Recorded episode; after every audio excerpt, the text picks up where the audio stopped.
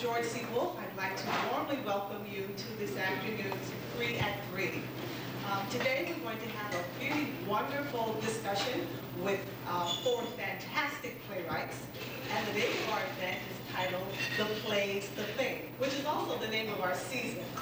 Uh, So we're really excited to have that, um, this event here today. It will be moderated by Shirley Fishman, who is the dramaturg here at the Public Theater. I know in our flyer, we had um, promoted Thulani Davis as being present, but she's under the weather. So fortunately, Shirley Fishman has stepped uh, in to cover for her.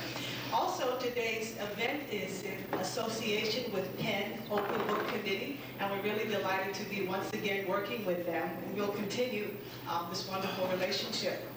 Um, Shirley is going to introduce the panel and of course begin the dialogue. But before we get started, I wanted to also bring your attention to the back of your program um, to note that next Sunday, we will also be having a stimulating um, activity with Callaloo, which is a scholarly African-American journal, and there'll be readings by several writers, including Susan Lori Parks, uh, next Sunday. And then in November, our Three at Three is going to be exploring uh, comparisons between Shakespeare and Cervantes with Teatro Circulo.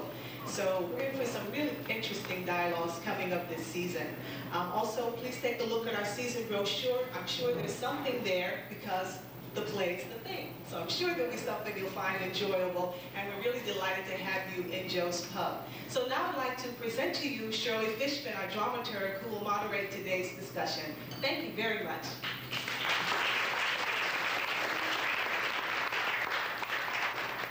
Hi, everybody. I'm so excited to be making my debut in Joe's Pub.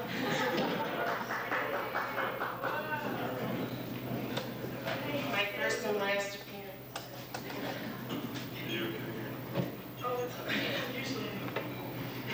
So this afternoon, um, we're going to be talking about um, the landscape of play development, um, in particular with our playwrights Chuck Mee, Suzan-Lori Parks, Nilo Cruz, and Jessica Hagedorn.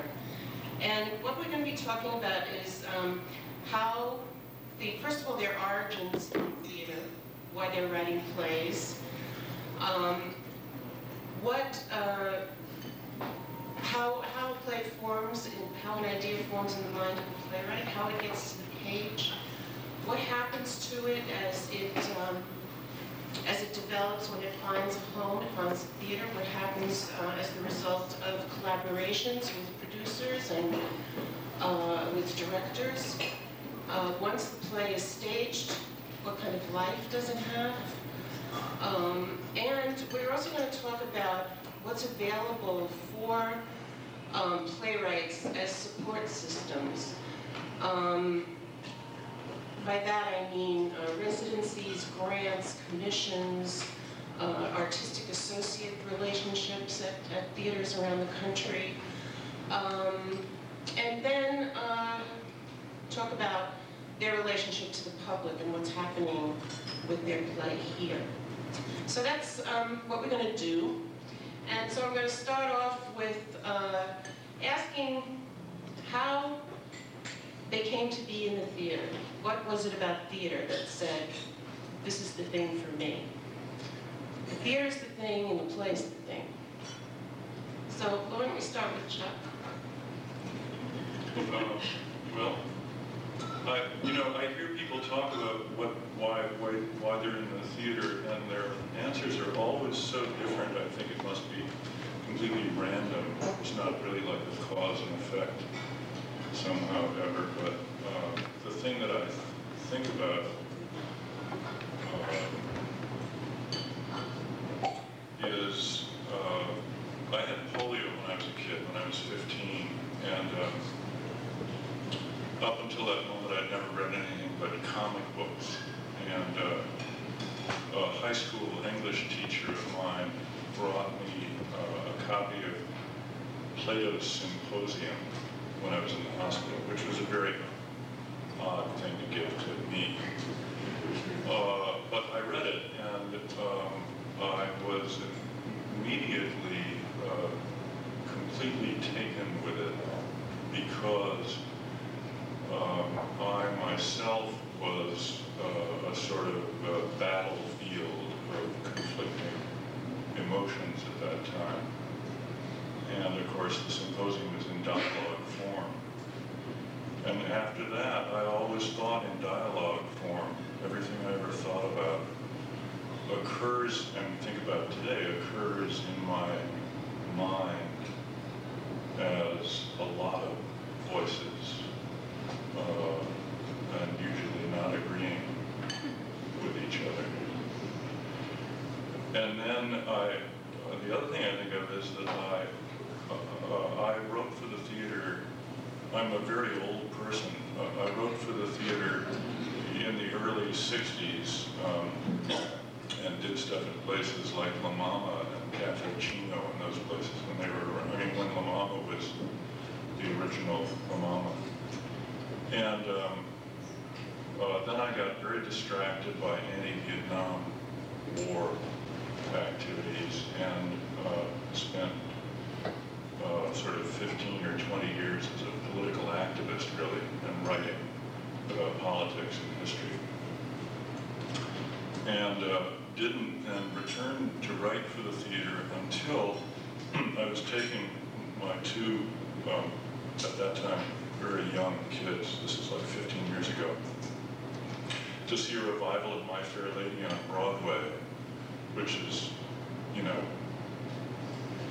anyway, I, I got seats in the first row, all the way over on one side, so that you could see off into the wings and see the stage hands and all the artifice of the theater. It's like completely evident, which I thought would be fun for my kids to see.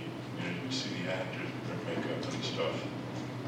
And we're sitting there watching, and this guy sitting behind us leaned over into my ear and said, this is the real world. and so I turned around to see you know, who he was, and there was no one there.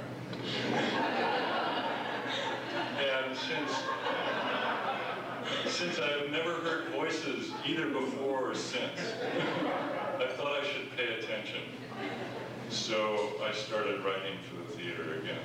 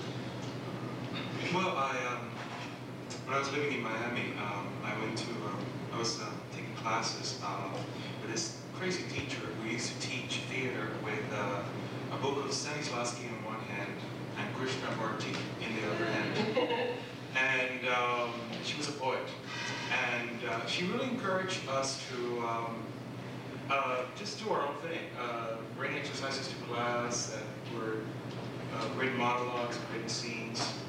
Uh, not so much to do scenes from plays. So I started to bring my own scenes to class.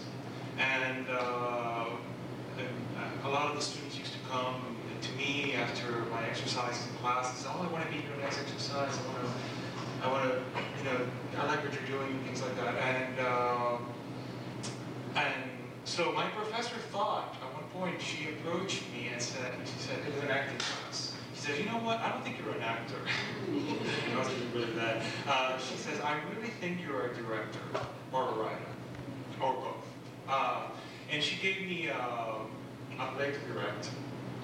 And uh, I started directing. And, uh, and then I directed a play by Irene Fornes, Maria Irene Fornes, and uh, Maria Irene Fornes in English.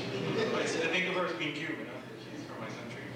Um, and I directed Mud, and um, and when I directed that play, I was fascinated by the structure, by the simplicity, by the economy, by the rhythms in the play.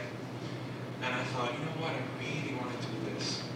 And it was meeting, and then Irene happened to she went to Miami at the same college, and I met her, I took a workshop with her, and she said, I have one, um, she was teaching at INTAR during that time, and she said, I only have one seat in the workshop. And during that time, I was working at the cargo airport. Uh, and she said, oh, if you want to, I don't know, I don't know when I'm doing this workshop. You know, I, I do it here and there. So if this is your big chance. You to come to New York and, and study with me. And, and I thought, oh, I can't, you know, I can't waste this opportunity. So I called the, the cargo airport and I said, you know, I, I got offered this opportunity. I was on a Friday. On Sunday, I was on an airplane. And Monday, I came to New York, and I, and she was one that really guided me uh, to in the whole playwriting process. So that's how it started. And what about you in terms of, you know, the, the writers that you admire? Because I know that you often talk to me about Cuban poets and writers and, and particularly um, writers, uh, playwrights with a, with a very kind of poetic voice. Um, well, there's uh, certainly, uh, when it comes to Cuban playwrights, I love uh, Virgilio uh, Piñera uh, very much. Uh, he certainly has influenced some of my work, and uh, certainly Green has very much. And then, uh, then things have come way. And Lorca, of course, Lorca, more than anybody. Yes. Uh, but Lorca's at Cuba. Cuba. No, I only spent a lot of time in Cuba. Uh, yes, I adore Lorca. Um, definitely. Um, Jessica, your origins don't directly relate to theater, but you started as a poet. But you did perform um, with and Mary Carlos. Is Well, actually, um, the first thing I ever did here in New York was at the Shiva Theater. Um, and it was with, well, no, wait a minute. It was in the old cabaret upstairs. And it was um, where the Mississippi meets the Amazon with Ntozake Shange and Thulani Davis. And um, after that, um, Joe, who was very much alive at the time, um, offered me a chance to do a workshop piece of my own, which I did downstairs here, and it was called Mango Tango. And um, it was a piece uh, with a band, so it was with music and one other actor. And even the musicians had to play parts, you know. It was very streamlined production. And, but actually, um, I've always loved the theater. I think, you know, I was sitting here listening to everyone's response and uh, thinking that growing up in the Philippines, I think theater is real natural because everybody's so melodramatic and everything is high drama over there. And so I think theater kind of makes sense, even if you're not formally schooled in it or whatever. It, it comes to you because everybody's always, you know, it's heightened and, you know. Um, I loved it because I grew up listening to a lot of radio dramas. And then, of course, whatever plays were around, my parents took me to, you know. And um, like Suzan-Lori, I love musicals too, and those older grand ones, MGM musicals. I mean, you know, you, you grew up on that stuff, and, um, you know, you can't sort of get rid of it. I mean, it's a wonderful influence. So, uh, when I was living in San Francisco in the seventies, I went to theater school, ACT, and I wanted to be an actor and a director and a writer, these all those things. I thought, you know, why not? And, uh, um, when I realized it wasn't gonna be any work for me as an actor, um, I thought that perhaps what I could do was write for the theater and write in other mediums and create work for not just myself, but for other performers who were not getting hired to do anything, you know, or playing hookers all the time. Well, that takes me to my next question in terms of um, hookers. No, it- the idea of um, what, you know, what ideas and and themes are, um, are you drawn to in your writing? Uh, In the sense of, you just mentioned providing opportunities for work for people who don't normally, who don't usually get work in the theater. So immediately that brings to mind um, Asian American actors, writers, directors. Well, I, I think And that, so, you know. uh, you know, how, how is that formed, what you have to say? Well, I just want to create a landscape that I, I think feels more real to me, you know. What, a, a lot of what I see, um, sometimes is very disturbing to me because it's so limited, or it's so always one thing. And for me, the world is not just that, you know, it's all these colors and, and, um, and stories and voices, not just Asian American, but everything, you know. And so, um, I just try and sort of write these stories that, well, it's not like, I don't want to sound like I have this, you know, the Agenda. comes first. It sort of doesn't for me. Um, I think I write unconsciously and, and I have these voices in my head, you know, and, and it, happens even with my novels. I hear the voices first and it, it always is sort of this dialogue, you know, or many, many dialogues and monologues going on. And it's these characters that are very rich to me. And, um, I- you know, so I try to evoke them on stage or on film or whatever. Well, it's kind of interesting because, um, correct me if I'm wrong, but I would say that all of these writers are dealing in some way with a kind of socio-political uh, thematic material uh, that deals, you know, specifically colonialization, and you deal a lot with that in your plays, um, well, some. Um, and, and, your plays are political in the sense that the characters are living in an environment that is, is impacting a certain kind of political structure.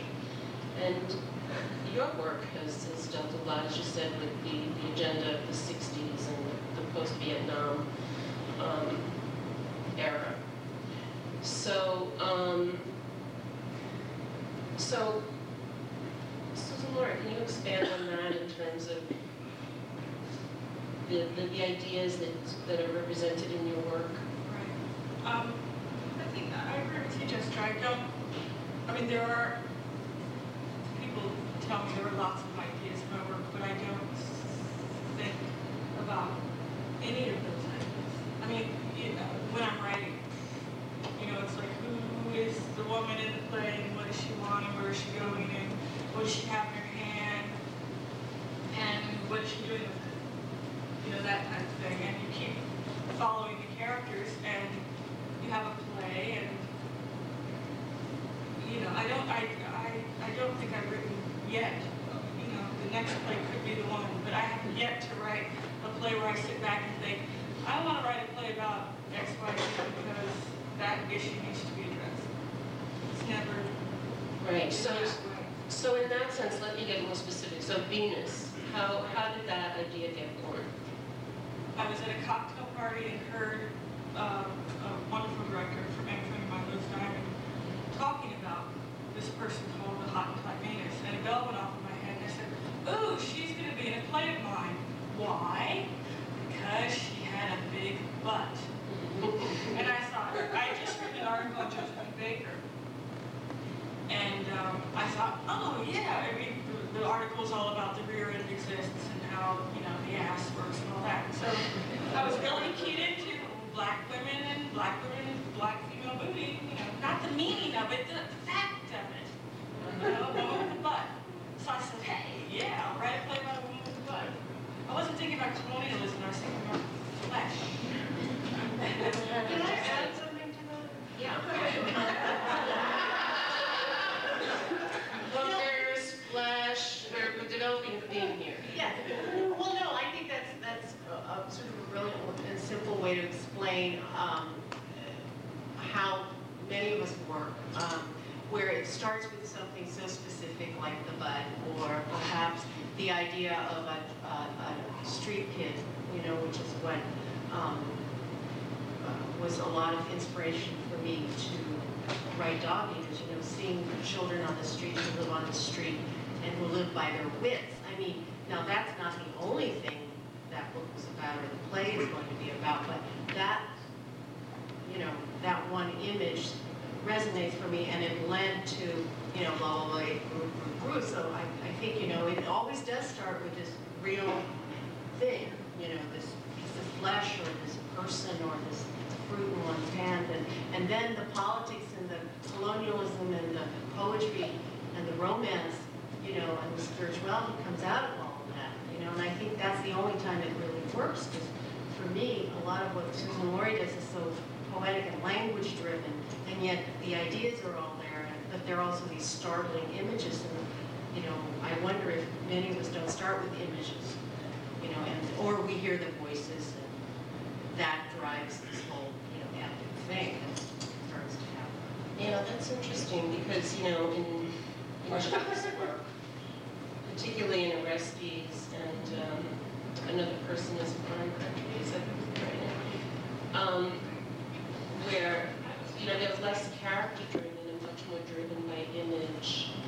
Um, and language driven in a, in a very interesting way. If you talk about that, um, about that aspect of your work that's very image and language driven, and that kind of amalgamation of language that you used in Orestes uh, from different writers, and how that came to be the, the, the landscape of that play. Yeah, I guess I'd come at it a little bit differently. That is, I think I start out also either hearing something or with an image or something very specific. And then when you make something um, around that grain of sand, you just make it the way you think the world is or the way it feels good to you. And I guess I think that, um, I mean, this sort of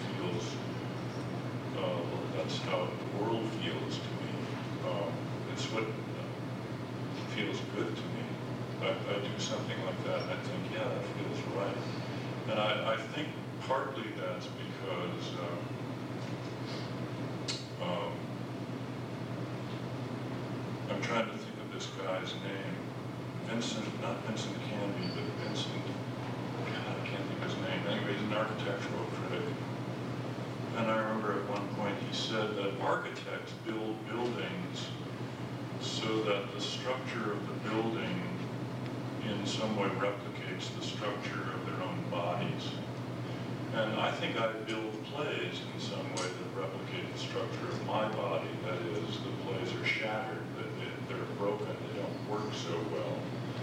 Uh, and they kind of uh, move on seeking some harmonious place to live. Uh, but that feels to me as though it comes not from an idea, but sort of from my molecules more. Very interesting. Um, You forgot me, you forgot. and now Nilo. Wow.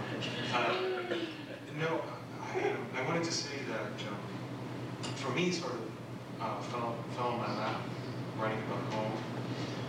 And I tell you because uh, I was living in Miami uh, during the 70s, and I was involved in uh, Hispanic Theater Festival there. I was directing a play.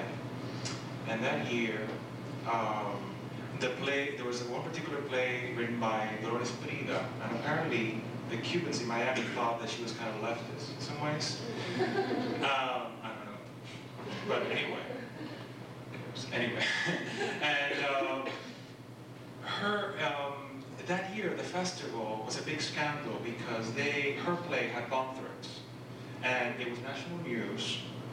So and I think I was maybe like 19 years old or something like that, and I thought, oh shoot, you can't, you can't write about home, you know. So for the longest time, I lived in this paranoia. I mean, besides the fact that you know, my first 10 years of my life, I was living in the paranoia of Cuba and just being like what they call, you know, people who are going to leave the country, gusanos, worms, and sort of being paranoid about that, and living paranoid in Miami too. In some ways, I was like, oh, you can't write about home. And then it was many years later that uh, McCarter uh, asked me to write a play, a short play. They asked uh, several writers to write about home. And I thought I was going to write about home here in the United States, but somehow I went to Cuba and I wrote a monologue, uh, a central monologue, in which became a larger piece, which is a park in our house. Uh, and uh, uh, so that's, well, from then on, I, um, I decided, you know, I just went back uh, home all the time. Although I've been going back home lately because I've been writing some plays about Cuba because I feel like, well, nobody's writing about it. And we have to break this silence, you know, definitely. We need to dialogue, you know. and, uh, but it's funny because my plays are not even done in Miami. Uh, but anyway, so that's what got me started. Oh, Florida, stage is not in Miami? No, it's in Palm Beach. Oh, I see. And, and the people in Florida don't seem to go uh, travel far places like they do in California to go see plays. The beach, I don't know what it is. So Palm Beach is uh, is very isolated. Yeah, It's it's good. very. Well, that, that leads me to my next question, and um, I think, well, at least for three of you, you have had significant relationships with, um, with theater companies. You with Guard Arts in particular, and Suzan-Lori, would you say the public?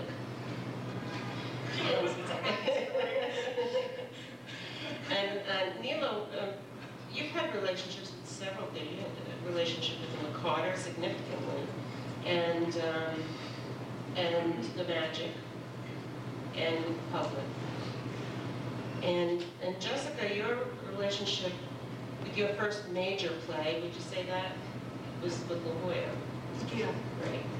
So if you could all talk about how that came to be, are these, were these places, in the case of En Garde Arts, which doesn't exist anymore, were they homes for you in a certain kind of way, and how, how were they homes for you, and why were they homes? Were were your collaborations there with the artists that were part of that, and the producers that were part of that um, theater? Um, what was it about your work that they responded to uh, that made you feel a connection to them? If, if any of those comments apply, if not. Uh, uh, with En Garde Arts, uh, I, I, saw a piece um, in the meat market Some of you may have seen, uh, uh, written and directed, conceived, staged, uh, by Reza Abdoh. Um, uh, and produced by Annie Hamburger, ran En Garde Arts. She's now gone to take over the La Jolla Playhouse. Anyway, I saw that piece, which was in and out of the streets of the meat market and in and out of warehouses and uh, all kinds of places and with um, uh, car hookers, hookers is a theme of evening. Uh, walking through the middle of the piece and you didn't know if they were actors or audience members or if they were working. Uh, and uh, cars would drive down Washington Street and stop. I remember this limousine driving down and the shaded window came down like this. And then it went back up and drove on. And at one point I was following, you know, you wandered around the street and you went in these uh, uh, warehouses and stuff, and I took a wrong turn, and I ended up standing, it was Bastille Day. And uh, so I was standing there watching everybody having dinner at uh, Florent for about 10 minutes. I thought it was part of the piece. And uh, so I, thought it was so incredible. So I went home and I called Annie Hamburger, I left a message on her machine saying, I want to do that. So uh, we did. And what that was for me was really, really totally uh, rethinking what a theatrical experience was. That is to say, you take it into the streets so that it breaks down the walls between life you're still trying to make a, a self-contained blah, blah. I don't know, it's too hard to sort of delimit in some way, but you, you get the idea. It's just a great, exhilarating feeling, and people coming to see this event who never otherwise go to the theater, some people seeing it by accident, um, incorporating the life of the city within it. The city becomes its set. Everything that happens in the piece is played against the architecture of the city and the social economic structure of the real world. I mean, just, I don't know, I could go on and on, all the things that I thought that were so thrilling about it, which is not what I did. I mean, that's what Annie Hamburger set up as a um, producer. And um,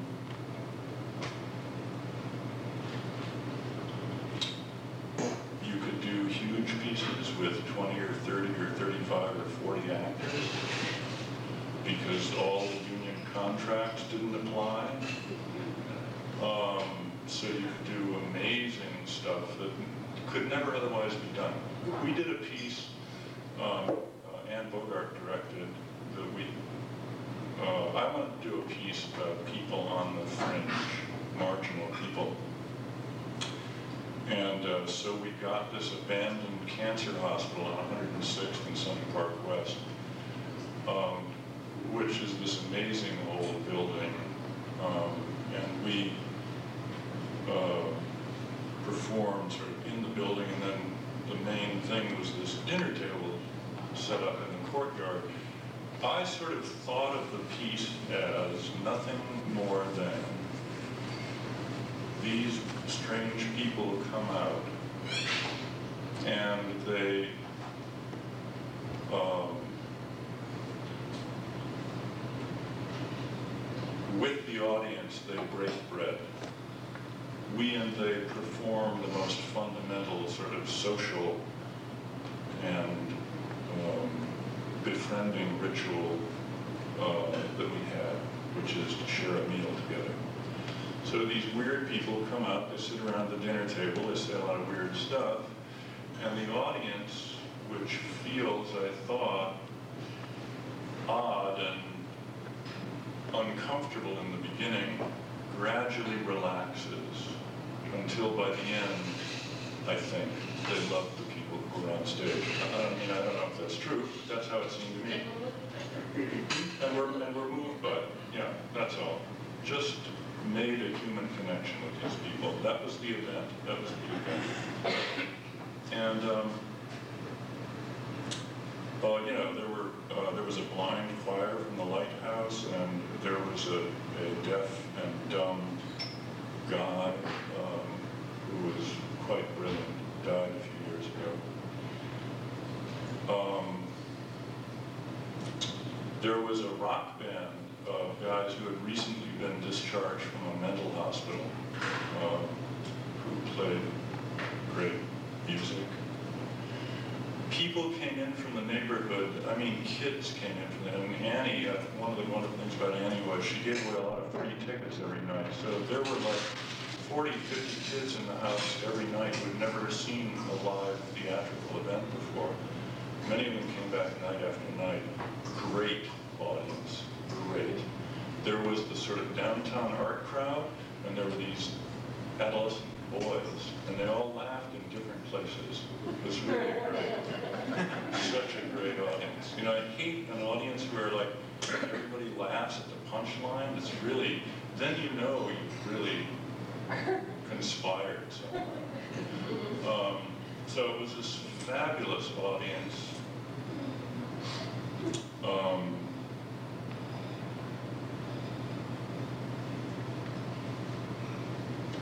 I don't know, it also, it, it selects an audience that's amazing because, well, I remember we did an, another piece we did that Tina Landau directed. Tina, you know, has a piece that's about to open here. She's incredibly brilliant. And we did this piece on the banks of the Hudson River, which was based on Orestes.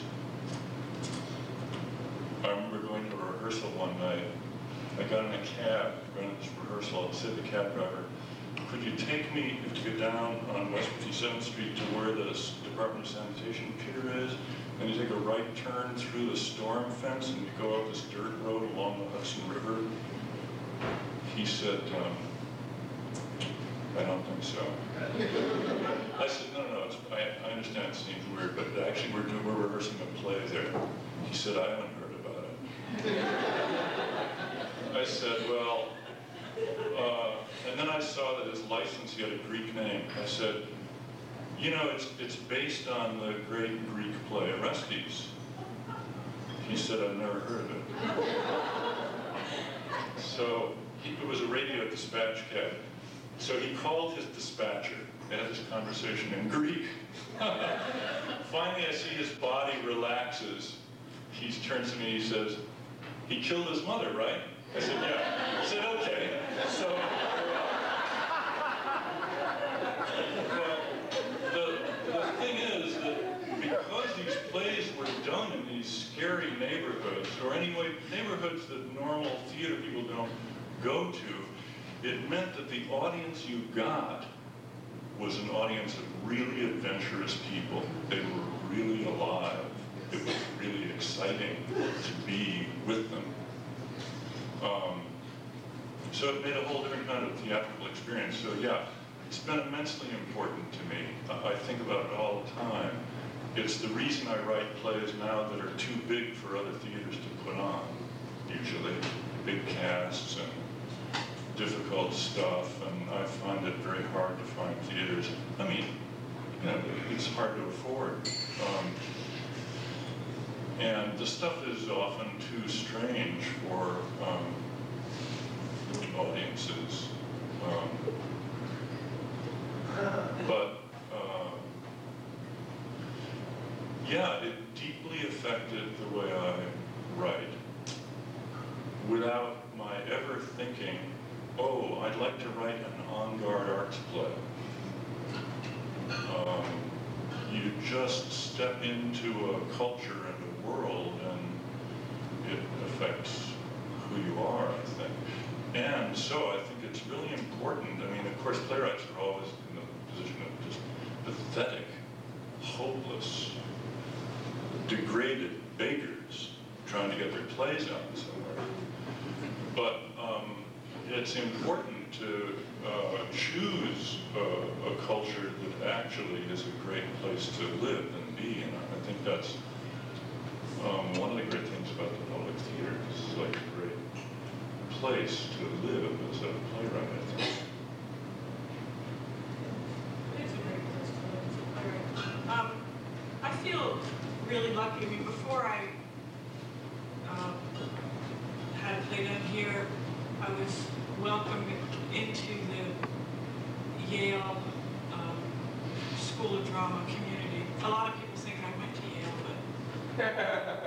someone's laughing. Only, only as a professor. I didn't go there as a student. Um, but they also uh, welcomed me. Stan Williams, given he took over, did the death of the last black man in the whole entire world, which was really big for New Haven. Um, cast of, what was it, 11 or 12 black folks, you know, saying strange things. And it was, was a lot of fun. Um, but before that, there was Baca Downtown, which doesn't exist talk about scary places. Downtown Brooklyn used to be, before Metro Tech, a really weird place. I used to live there, I went to Penn Store.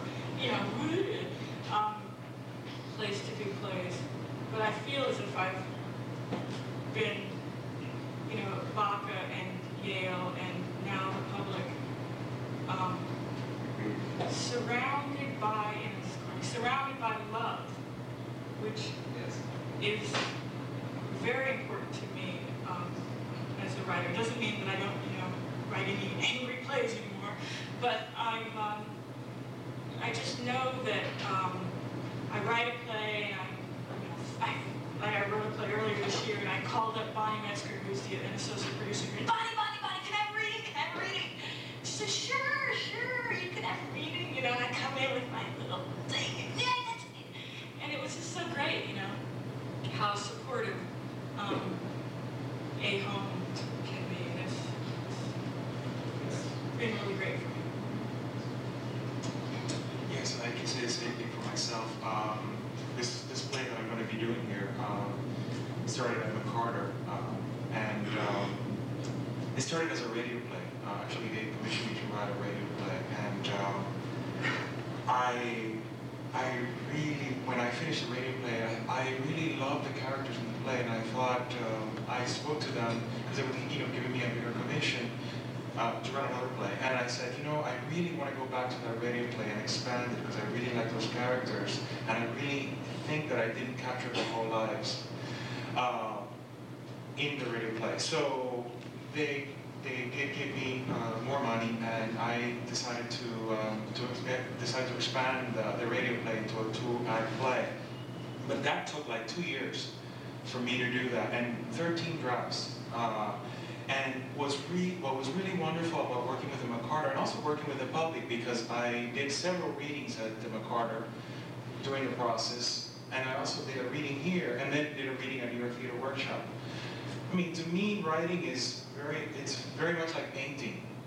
And uh, I write in solitary, yes, in a room, and uh, with my computer, my hand, and then my and the computer. And uh, I noticed that when the play is in the computer, it reads a certain way. When I print it, it reads another way. When I do it with actors, it's completely another uh, another way. And and that's the best process when you are doing it, uh, when you have a reading, when you actually have a workshop, because it's when you see the canvas up and you can see what's working, what's not working. So for me, the workshop situation uh, in theaters, uh, for me, is very valuable. Uh, so, and theaters like the McCarter, uh, theaters like the Public, New York Theater Workshop, have uh, definitely given me the space to, to do this kind of work. I just want to get a little technical here. Yes. I'm fascinated by this myself, being a dramaturg. In the, in the course of those 13 drafts and workshops and readings, what exactly happens? I mean, what, who, who gives you notes? What notes they give you? What are the expectations of the theater that you're going to take those notes and develop it along the lines that they think is the way the play goes? Because this is, I think, always very dangerous territory, but I just want to know what Well, I think it's a very. I think it's a very tricky thing to begin with because um, you just finish a draft. You don't even know what this, what the, what the draft sounds like.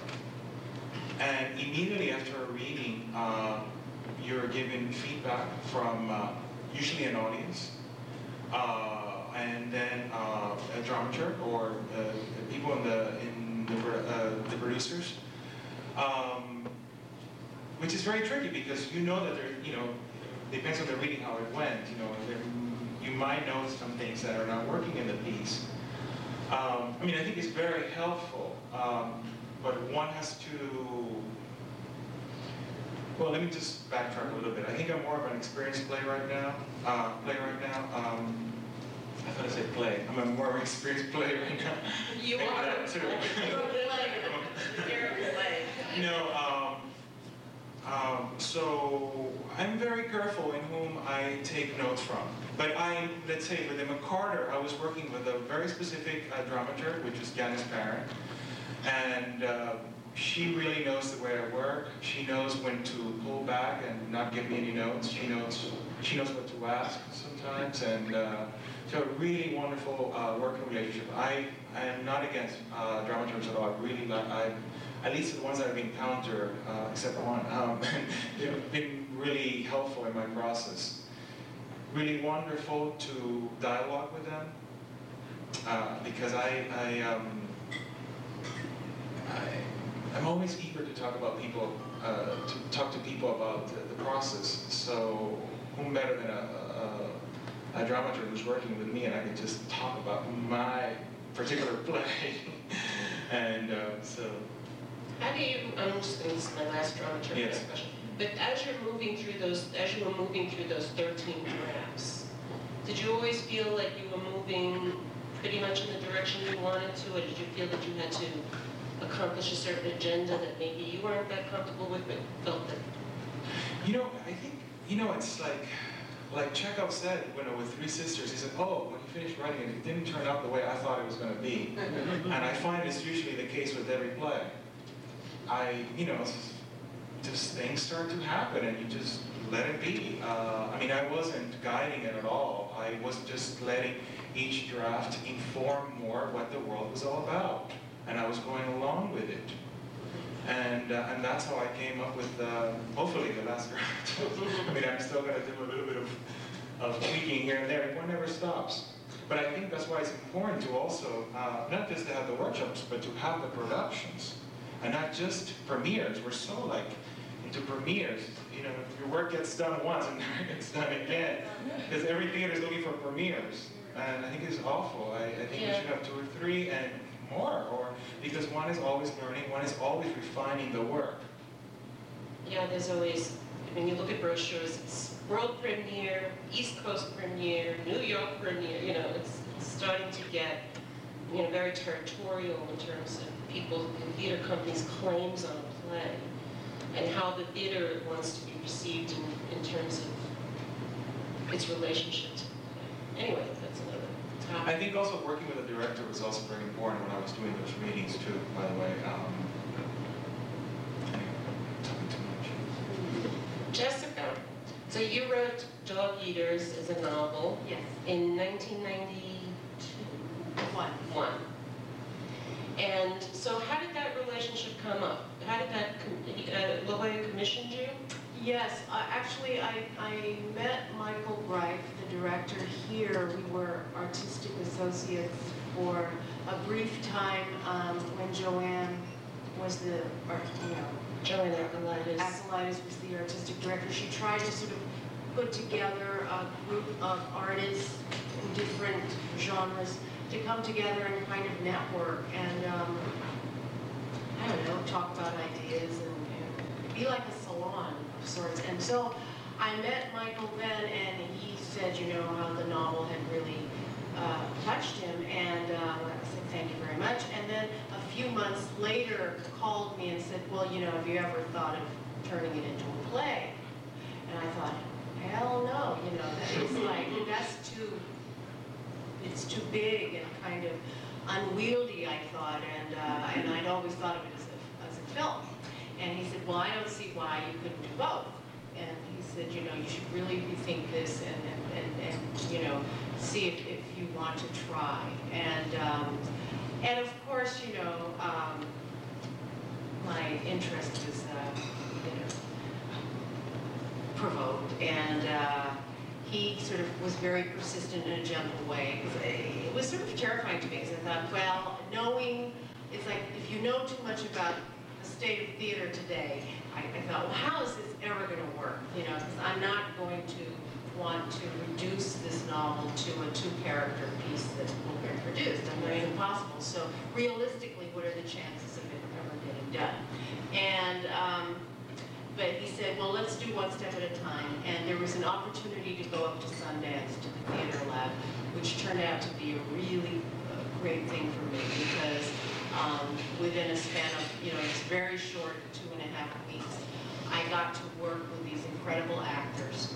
And I, I think for me, um, it was trial by fire and it, I work well that way. I mean, I like to do things like on, you know, spontaneously and with the actors right there and rewriting on the spot. And um, I went up there with maybe four scenes, you know, and by the end of the two and a half weeks, I had the first act, you know, at least a draft written and, which, you know, I couldn't have done here in Manhattan. And the opportunity to work with these actors was really just marvelous, and you were there, and you worked with me on it, and so um, I got really good feedback, and I started to see that perhaps it was possible to do this. And uh, I fell back in love with the sort of process of working in theater, because it had been a long time since I'd done anything like this, and also such a big piece, you know, not a performance piece where I was controlling everything, but a piece where I was collaborating with, with, you know, a huge group of people, and we were all depending on each other, and having to sort of trust each, each other's vision. Um, and, you know, from then on, then it became a reality, and I got the commission with La Jolla, and um, we produced it last year. So you, you were commissioned after the Sundance? Well, sort of In- touring, in- oh, you know. It was, the Sundance was like, well, let's see how, you know, you like it or if you want to continue. And I think Michael didn't want me to feel a pressure of, I must do this. You know, it was like, do the lab and see what happens with the script. Because I really didn't have a script. I had ideas, but I went up there with really very little, you know. And I just wrote all the time there. And when you went to La Jolla, what was that rehearsal process like in terms of developing the play and your relationship with Michael? Oh, before La La Jolla too, there was a New York Theater Workshop. We did many readings of the script. So there was all of that, you know, developing, trying things out um, here. And then um, in La Jolla, I, I was luckily also artist in residence at UCSD on the campus. So I got to use that time to continue working with the theater. It was two different things really, but, um, and using some of the actors from the, from the drama Theater program? Right, um, while I was there, and working very closely with Michael. He was sort of my dramaturg, really. I mean, I didn't have a dramaturg, but my director. Uh-huh. And um, we just kept sort of honing it and working with the actors in the morning and seeing if things rang true or not. And then uh, he said, well, let's do it in the fall. Or whatever, you know, their fall, of the summer. And I said, great. I mean, you know, it was just sort of very fast for me. So this is, um, well, the public went out to see the play. I had worked on it at Sundance and was very excited about the play. One of the producers went out to see it and came back and talked about how exciting the piece was, and then we did a reading here. Right. And then uh, George Wolfe became very excited by the piece and asked us if she was willing to continue to develop the play. And so, um, so I just wanted to ask you this touchy thing, but what, did you see room, when, when you had finished the, the, production at La Jolla, did you feel that the play was finished? No, I thought the second act was finished. But I, I thought the first act could use something. I wasn't sure what. I'm still not sure what. Thing were, you know, because I, I, I think it's, it's, it's a big, um, challenge. It really is, because you, you're dealing with a particular time in history that Americans know nothing about. Very few do. And you can't just throw this stuff out there and, and hope people get it, you know. At the same time, I don't want to, um, be didactic or do a history lesson, you know? So how do you do all that and, and, you know, in, in a really organic way? And that's, I think, where we are now is, is trying to give the first act the same fierceness and uh, spirit that the second half has, because the second half, I already know what, what's happening. It's like propelling Mhm. its own way, you know, I, I feel very good about the second half, but the first half to me is, is still stiff. And I knew that there, but I also felt like it was still good, you know? I mean, I still enjoyed it, Well, shit. didn't it win? That's the wonderful thing about Jessica. She just loves working and loves, you know, it's just a very joyful spirit working with you. Um, and so you won an award, Yeah, the play won an award. yeah. Yeah, I mean, it was great. The cast was tremendous, and, you know, I mean, it was a chance to see all these sort of magnificent actors, you know, Really get to sink their teeth into something. You know, people like Alec Mapa and, you know, Emily Kuroda, people like that, you know, just Ching Valdes, it tremendous. So I, I felt like for that, it was very gratifying to me. Can I ask uh, something? Uh, because I feel like you and I are working in similar landscapes. You're, especially in Dog Eaters, you're writing about the Philippines, an island. I'm writing on another island that's nothing to do with the United States. And often in my work, asked to do a lot of exposition because um, a lot of North Americans, or just saying just people of the world, don't know the specifics of what has happened in my island, I guess the same for your island. Uh, so, um, do you find that sometimes um, they, um, dramaturs or just producers in the theater are asking um, too much uh, from from plays to they, they, you know giving all this information sometimes might overburden a play. Uh, I mean, have you confronted the same thing that I have in, in, in Oh, yeah. past? Yeah, absolutely. Um, and I think I, I was fortunate because even, um, though we're in the beginning stages of working here, one thing Michael and then George said to me, don't explain.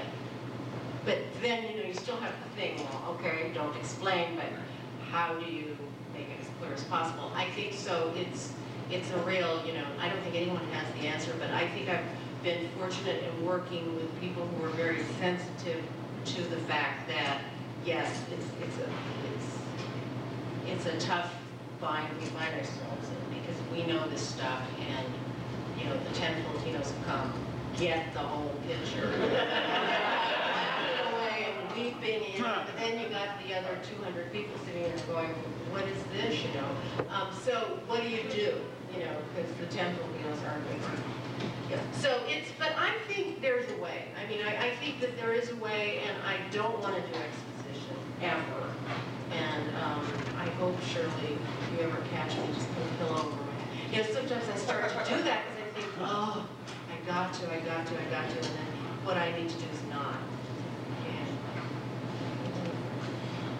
Um, Susan Laurie, when you did Venus at Yale, what, what happened when the, with the production there? And then, was there a significant change when it came to New York, to the public? Can't remember. Um, Because that was a co-production with Yale and, um, don't remember.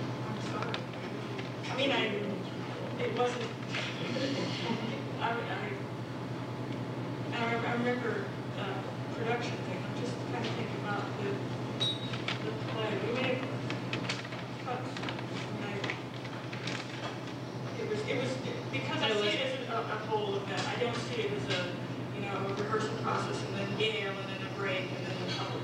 And I just see it as an entire experience, so I don't, you know, I mean, maybe if I looked in my notebook or something, I could see what happened, but I don't remember exactly what changed. But because George and Shelby was here at the library, and folks would come up there and buy it and see it, so there was input from everybody from the town. So it wasn't, it's hard to remember. Nothing, nothing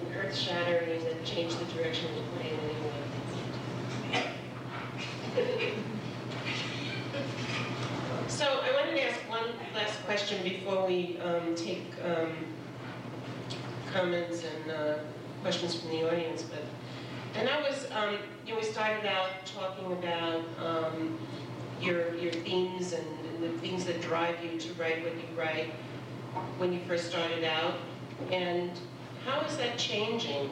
Or you, you just mentioned that you wrote plays with 40 characters with on-guard arts, and En Garde Arts no longer exists, and the reality of the economics and, and, you know, what I consider to be a kind of conservative landscape in the theater, particularly towards political plays.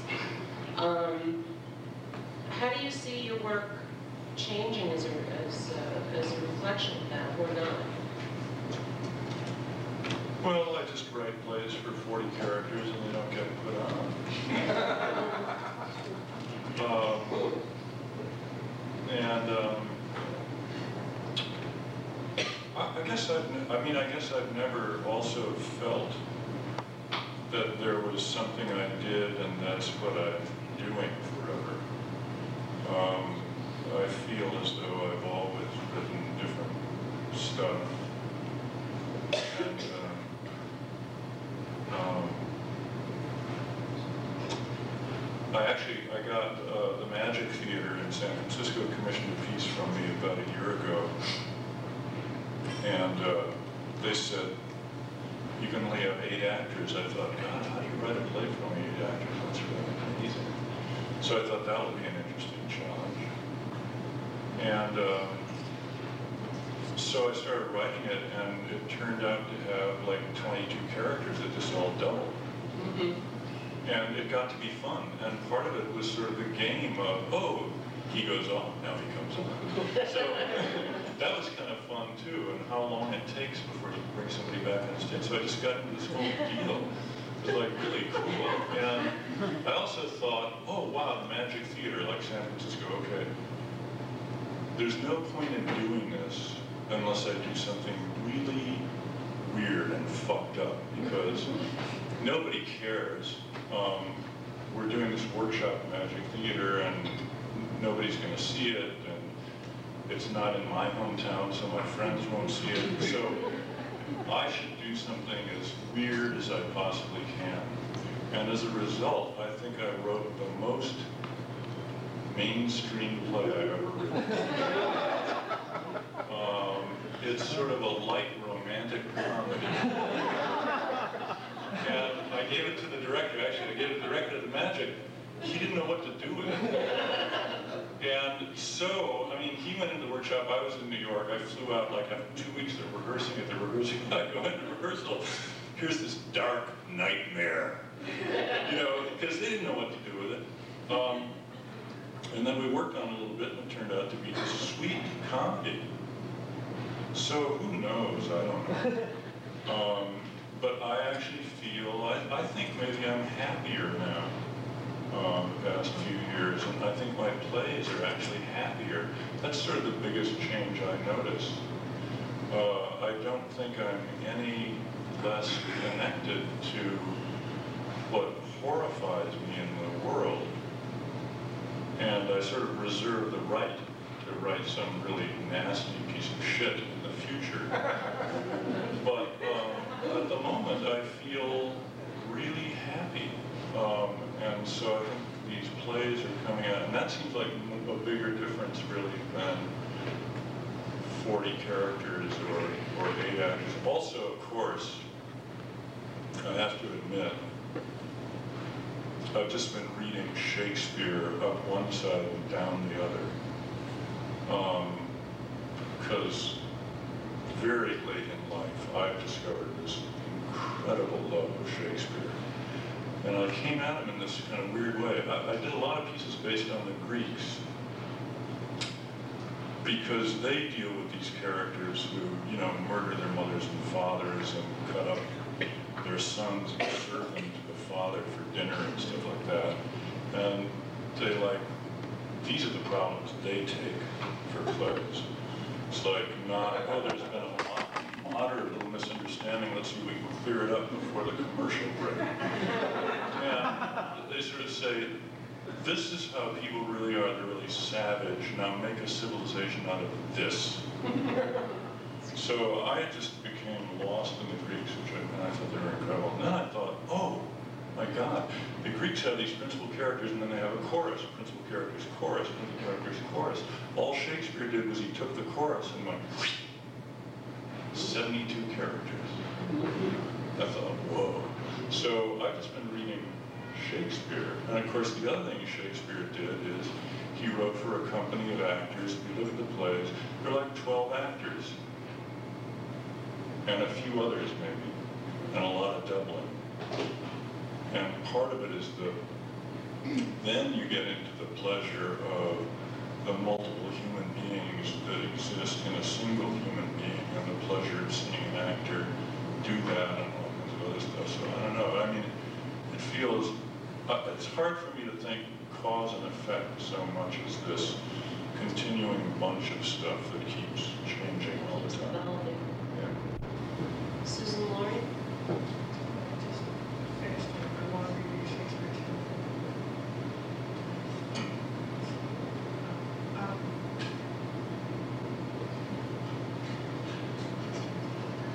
Um, I don't know. It's Funny, I, I don't sort of take a bird's eye view about, you know, the things I'm, I'm doing very often, but, um, recently I was thinking, okay, so many, I knew when I finished Venus that my plays were going to be different. I didn't know how. Um, but I've written three and a little one since then, three more. So they seem, there were a lot of dead people in my plays through Venus. And um, there seem to be fewer dead people. It's like, you know, bring out your dead. So I hauled them all out on the stage. And um, now there, there aren't as many, I mean, there really, there, there are no dead people. There are, of course, murders, but there are no, uh, we don't start, you know, no one's like, you know, dead, like the death of the last black man, he's dead for the whole play. Um, and so there were fewer dead people. Um, Do you see the, the landscape of your language changing in any kind of way, the way you express yourself? Sure, dead people speak differently from. I mean, no, I mean, it's true. You know, they're, they're dead, so they speak differently, and they're concerned with things, they're different. And it's, as a playwright, you know, I always feel haunted, but if you're haunted by someone dead who's way, way, way, way back there, like being haunted by Venus, you know, this woman who lived in the year 1800, for example, it's very different from being haunted by Hester La Negrita, who's the heroine of the play In Blood. Very different, because she's sitting, you know, she's right in. So the language is much more. If someone saw a reading of my play recently, uh, not this one, but another one, and said, I didn't know you could write uh, dialogue. How could you- I know, I didn't know. They said, I didn't know you were good with language. And I said, that was really funny. I just laughed, you know, I mean, that was funny, but, you know. I'll take it. So now I'm good with language. Or I- Different kind of- But, um, yeah. So Nilo, do you, you see yourself moving in a, in a different direction thematically or? You know, I um, I just saw an exhibition uh, like on Thursday of uh, Clemente uh, at Guggenheim, and you look at Clemente's work. Um, they're all very different, but they all have a sig- signature. And I find it's the same thing for lyrics, for novelists, and for uh, poets. Um, in May, I um, I took a, a long trip. I was in India for like a whole month. And I thought, wow, what a landscape to write about, how, how incredible. But again, who am I, this Cuban writing in India about Indian people? It's ridiculous, you know? I mean, I guess if I lived there for a long time, then I would learn about the people and live close to them, then I, then I would build up the courage to, to write about them. But you know what? When I came back from India, I came back so full from that experience that I wrote a play in a whole month.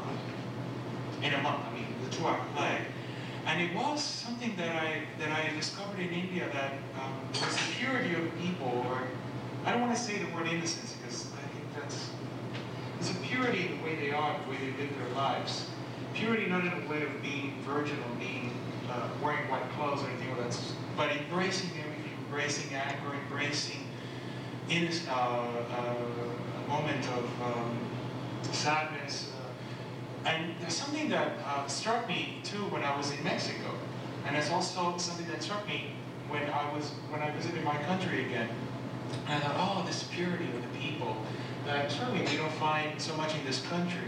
Uh, I find with the youth especially, because we're so bombarded by television and news, it's like, I find our youth tend to be a little boring sometimes. Oh, I've seen everything, I'm bored of life, because I, I, I've been exposed to so many things, but the people there haven't been exposed to so, as many things as we have here, they maintain this purity that I was so intrigued about.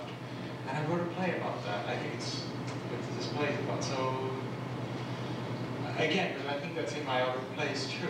Uh, so, but it's just a, a different way of looking at it. No. First things first, right? Okay, so, um, huh? That's, that's an answer. Um, so I'm gonna open this out to all of you, uh, questions, except that I can't see anything out there. Um, I see a hand waving back there. First of all, I do have a question, but second of all, I also want to say my two cents. All four of you, all five of you are an absolute breath of fresh air, a beautiful, clean shower. I've been gone 15 years. I actually started working at the festival when I was 14 years old. And I've come back, I've gone out of New York for 15 years, and I came back to when I first club. And this is a piece of historical memorabilia where that exit sign, Willis Pinker died, Susan Laurie. So I think this is a wonderful, the pub is a wonderful memorial to the theater manager that Joseph Papp, you worked with to build this absolutely exquisite moment, which is today. And Nilo, Palm Beach is called, there's one word for it, that. the question I have for you is this. I heard you talk, talk about expository. I heard you discuss um, Shakespeare and the structure of it. Biggest question that I have, as a playwright, as a writer, it's almost, it's almost a combined sort of Wagnerian question. When you deal with the angst of the entire world, attempting to put your life together, attempting to deal with the real world, and not being a mad scientist at 3 o'clock in the morning in order to get that play done. What are the details of the spiritual will, the motivation, the, the, the, perseverance, almost as, as they would call it, the eye of the tiger, that you can continue with the goal that you have to express, and I would assume, and, and correct me if I'm wrong, all four of you, correct me if I'm wrong, that there's this, there's this thing you're trying to express, there's this thing that you're trying to feel out, whether it be socio-political, as Shakespeare was socio-political, or is it, is it a combination of the outside world, the inside world, and, I know it's sort of a vague question I'm asking, but the question I'm really asking is, as you put that pen or keyboard to paper, and you get out, Theodore Dreiser used a little, uh, a little uh, village, little cars running back and forth, and people talking to each other. What is that mechanism, that twist, that allows you to say, the rest of the world be damned, I'm going to get this done?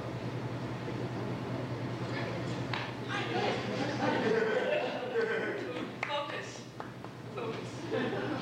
That's nice. That's Well, I told Well, I, I was just gonna ask the gentleman, i- is your question, how do we focus with all the stuff going, I mean, Yeah, yeah. Oh, with all the stuff How- going How on. do you focus, how do you get to that moment where you can put out the love lives, the paying the rent, the dealing with reality? Okay, Whatever. And by the way, I was the one laughing throughout this entire thing because I just find you all to be an absolute breath of fresh air. Nilo, did you want to say something? Well, I tell you, if I don't write, uh, you don't want to be around me. I tell you, um, I have to write. I have to write because otherwise I go crazy. Um, it's amazing. It's such a gift to be able to enter a world. Um, when I first of all, I find that when I start writing, everything becomes a writing. I mean, and uh, the lamp, the chair, everything. It's it's a it's a very it's a meditative. Uh, I don't think I don't think first of all I don't think meditation is sitting down. It's it's, it's, it's a state of being. And when I start uh, when I enter a play, everything becomes a play. When I go out into the street, I'm looking. I'm like it's like nesting. It's finding a woman that looks like my character. It's uh, seeing a situation that all of a sudden that I can draw from, or um, just everything becomes inspiration in many ways. I'm also terrified of the chair, terrified of sitting down. You know, and I'm not the only one saying this. Actually, Gabriel Garcia Marquez said the same thing. I'm terrified of sitting down because I don't know what's going to come out. Maybe it's good, maybe it's bad. You know, so I am also, and I think it's important to have that fear too. I find that actors have that fear before going on stage, but they also use it as adrenaline. It's, it fortifies the performance. So um, that's my answer. I, I think uh, I would have to say, uh, I, I, Nilo said it very well for me too, that without the writing, you know, all that stuff, all that, it's, it's everyday mundane stuff that we all have to deal with and, and we have to pay those bills and, you know, answer the phone and, and all of that and it's important. Um, but it wouldn't make any sense. I mean, I can't live if I can't write, and, and I am very unhappy when I don't write. Um, so I, I think you deal with all, all that life stuff by either using it, you know, and, and even the, the, the, the dreary stuff becomes useful to me. Um, not being able to pay the rent, for example, is very useful when you're writing about Manila, where everybody's so poor, you know, I mean, you know, it's just, oh, this is good, this is good. I mean, I think you can do that, and I think part of the focus is that if you don't focus, you'll go mad, you know, for me. Um, then it becomes only about dealing with uh, that outer life, which is not as important to me, and, I don't want to do that, so I have to focus, because it makes me happy. It's my deepest pleasure to write.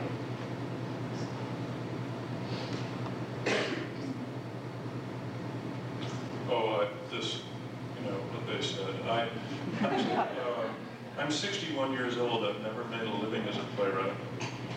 Um, so it's a form of illness, I guess.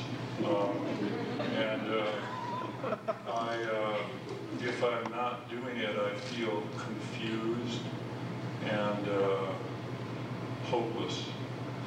And uh, stuff blows through my mind and is so disorienting to me that I can't go on.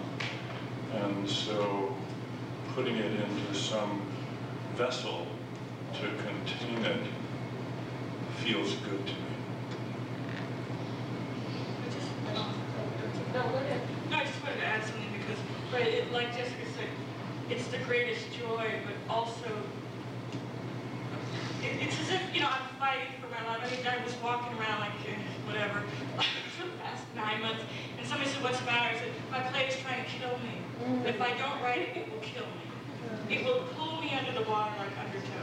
So the writing is more like, you're not going to, you know, do me, and like, you know, somehow order out of the chaos keeps alive.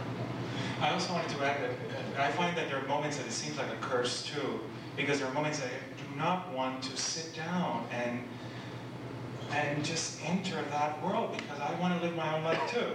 You know, I want to... Choose your own life. Yeah. I, certainly want to be in love. I want to have a partner. I want to go out to a restaurant. Instead, I stay home and I write, you know? So, so it is a curse in many ways, too. Sometimes I, I really don't. I, I, But it's also a love, you know? Um, so... You had a question? Could you comment a bit um, on the question please, and um, if yes, how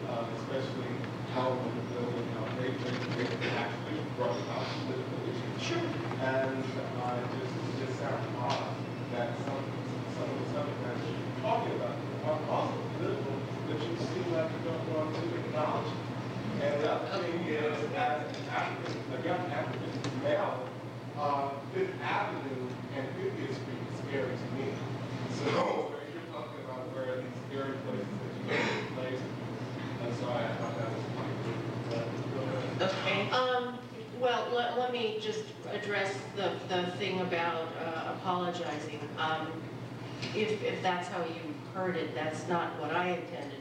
I wasn't apologizing. I was trying to address um, a question that Shirley gave, which is when you sit down to write, for me, I'm not talking for you or for any of the people here on the panel. I don't, for example, right now I'm working on a, a new novel, and I am not a writer who knows the trajectory as I sit down. You know, I, it's sort of unconscious to me. I mean, I, I start with one character, and this is the same way with the play I'm working on now, trying to rewrite. It's like, okay, that, that's clearer to me because it came from a novel that's already finished. So I know that that's post-colonial novel, and it deals with this and it deals with that. But when I sit down to write, I don't sit there and go, okay, I'm going to write about the oppression of the street kids, you know. No, that's not what, how I work. I, I say, okay, this child is what inspired me. Let's see where this goes. I don't know why this child is haunting me as opposed to the child's mother who's standing right there, who's 14 years old and is just as tormented. But for some reason, this kid's face, you know, stuck in my mind and I am going to go with that for now. Now, I don't know where this is going to lead me, but I'm not going to sit there and say that my agenda is to write, you know, Les Miserables. Maybe, which would be great, but that's, I don't know. It could become a short story. It could be a moment. Of course I do, but that, I don't start with an idea of where it's gonna go. It, I start with this child's face and why it haunts me. Uh, Because I am in the dark, and the writing for me is a journey. And when I'm done with it, then I know what it is, okay? I don't start with, you know, the ideas, and I think that's what we're trying to say, you know, is to demystify some of this. Perhaps you do, and that's great. And perhaps, you know, Charles Mee does, because he's coming out of another experience. But that's not how I work. That's, and I'm not apologizing for shit, you know? So don't, no, but I think that that's sort of rude of you to, to say that, you know, that, that we're Okay. not. Uh, uh, all right, you made a comment and she has That's a all. comment. Okay. Any questions? No, but I, can I say something too? Yes. Um, because I, um, I, I find that um, if I set out to write a political play per se, I, I think that, yeah, right, I would fail at what I'm doing. I also wanted to, to say something that, uh, it depends when you talk about politics, because I find that that politics takes on so many different dimensions and it's framed in so many different ways. For instance, I saw a movie that it was about Vietnam, and the movie is called The Scent of the Green Papaya. I don't know if you ever, any of you saw it. It was not a political, it, it, it, the, the theme of the movie was not political at all. It was a very sensual movie about Vietnam, about how Vietnam was before the war. But when I walked out of the movie, I thought to myself, oh my God, this is the most political movie I've ever seen. Because it showed a country in its wholeness before the war. And look at, so the movie is actually saying, look at what you did to us. Through destruction, you've destroyed, destroyed this paradise. And I thought that it was very poignant, I thought it was extremely political, and yet it wasn't. So it depends, you know, I think politics is, is, is, is, is you know, it, it takes on different colors, different shades, and uh, one has to find a way, different ways of doing it, and that's the challenge of a, of a artist. Yeah, well, tangent the. Um, from my recent experience in other countries, in France, for example, um, as opposed to say, putting on a place here, I see, uh, radically different politics. Here, I mean, I know, there are exceptions, especially you take places, say, in the street, and so on. You get a totally different audience, but if you have in an established theater building, you tend to get a fairly well-educated, fairly affluent, liberalizing your audience. You don't get, as you would say, Latin America, as you would in France, you don't get the plumbers, the domestic workers, you don't get the taxi drivers. How, my question is, does anyone here have any suggestion for how to get the taxi drivers in the theater? Um. Can I, because when we did dog eaters in, in La Jolla, which is in the San Diego area, which has the largest communities of Filipino American people, we really did a massive, you know, outreach and did as many different ways of bringing people into the theater, offering ten dollar tickets or, you know, one ticket for free, you know, one for ten bucks kind of thing. Um, and really worked with um, a whole bunch of community centers and the libraries and the outline.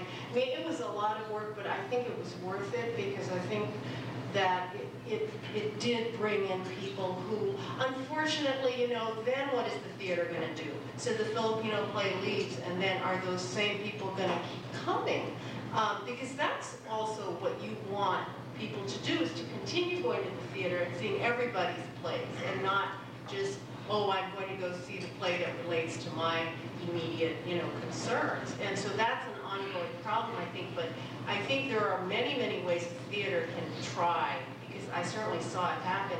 And, you know, I went out there as the writer of the play, as well as the cast, did not have to come. I sort of told them, you don't have to do all this, you know, you work hard enough. But it was important to them, as, you know, Filipino-American actors, to get all these communities to come and see them. So yeah, I think you can work out things, but it's, it's all about that economic, you know, do you stick your neck out and do you get the grants to help the theater, you know, do this kind of massive outreach so that these people who cannot plunk 45 bucks down for a ticket can come. And I, you know, it's totally about money. I mean, I don't really go to the theater much. I can't afford, I'm serious.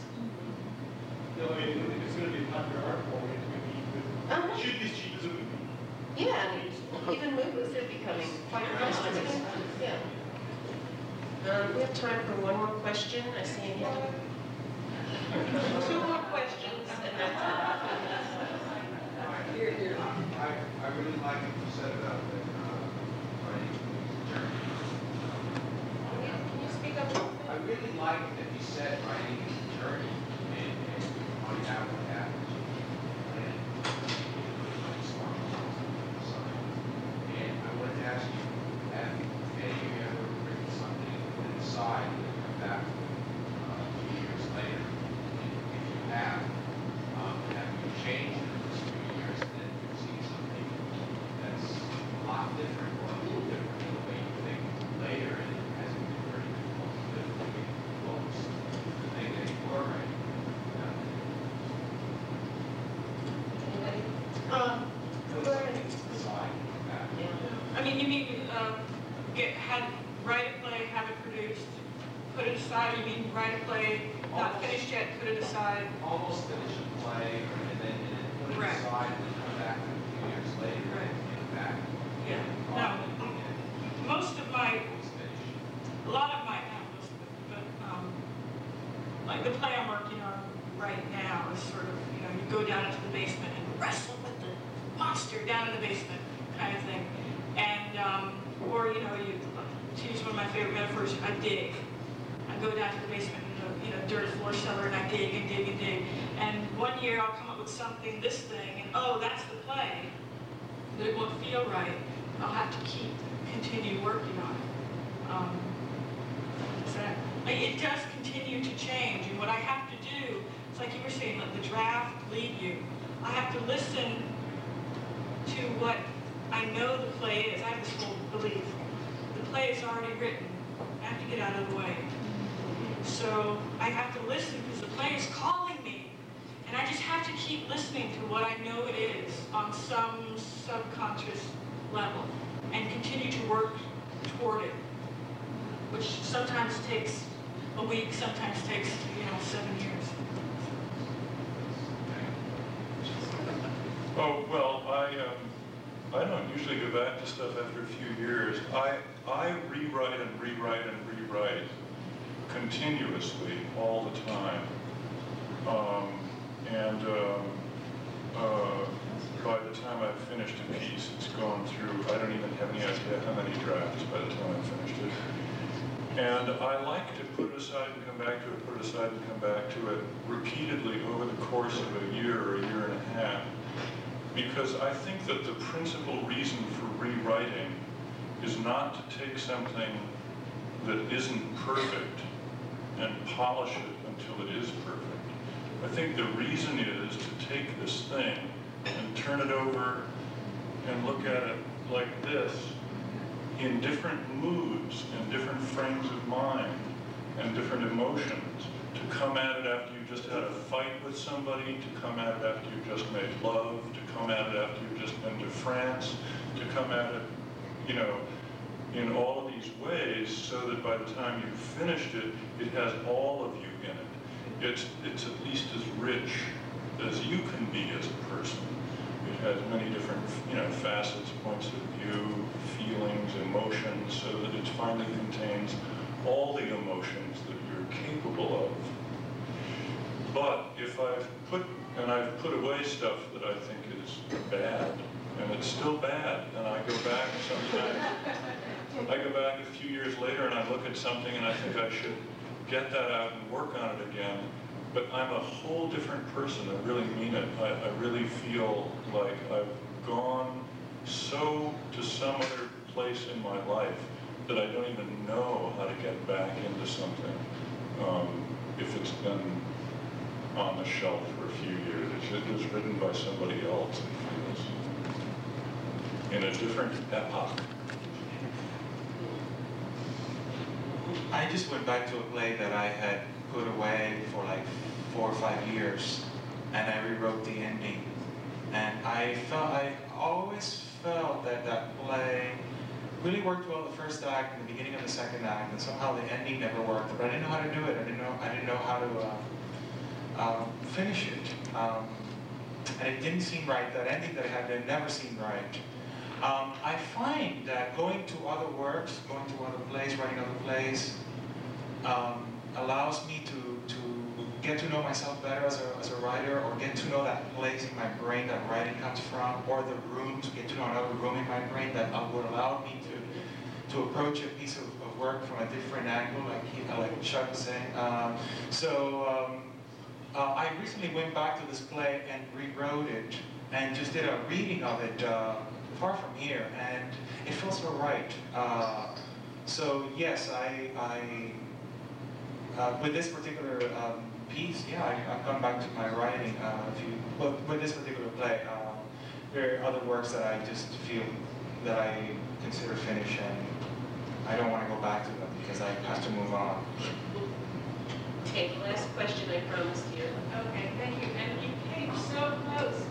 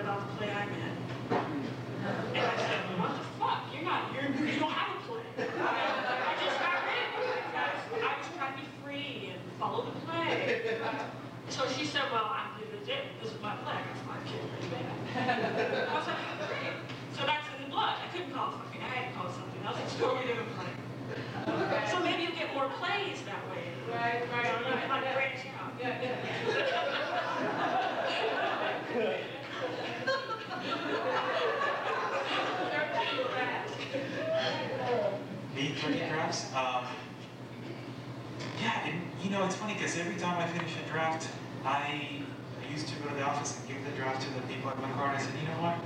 It's not ready yet. it's not ready yet. But again, it is like painting. It's adding layers. It, I'm seeing how it's operating. Uh, uh, oh, this is this is out of balance here. I, I'm changing scenes around sometimes, uh, changing speeches, uh, speech, uh, speeches. Um, changing the names of the characters. I do that a lot too. All of a sudden, you know, because with a name comes a face, it comes a persona. You know. sometimes with stories, a whole different Yes. place. you know, I I never thought that it was going to be that way, and I let go. I just continued, you know. And for instance, in this play that I was talking about, I um, I was very much in love with uh, with a character from this play, especially with a woman in the play. I loved her very much, and uh, really felt for her. And uh, it's a character that was very dear to me because I had been working with this character for a long time, and it never occurred to me to kill her. And, uh, or if I was going to kill her, I needed to kill her in a way, you know, and it was Shakespeare. Talk about, I fell in love with Shakespeare too like a month ago. I saw Othello. I saw an Othello that blew me away. And it was, uh, and actually a Pericles too, and, it, and both have deaths at the end, right? both tragic. Uh, Well, well, was one that has a death, uh, uh, Pericles and his wife or something, but the way, there's so much redemption in the way that Peric, with the, with the wife of Pericles, and it was so beautiful, um, the way she comes back. A lot of people might, uh, nowadays might call it sentimental. I'm, I'm so worried about that word nowadays. But anyway, uh, there was something about, um, the way that he dealt with those characters, and I thought, wow, maybe it, it just can kill my character Inez a particular way. I mean, uh, just anyway, you know, she has a certain death, just like we do, you know.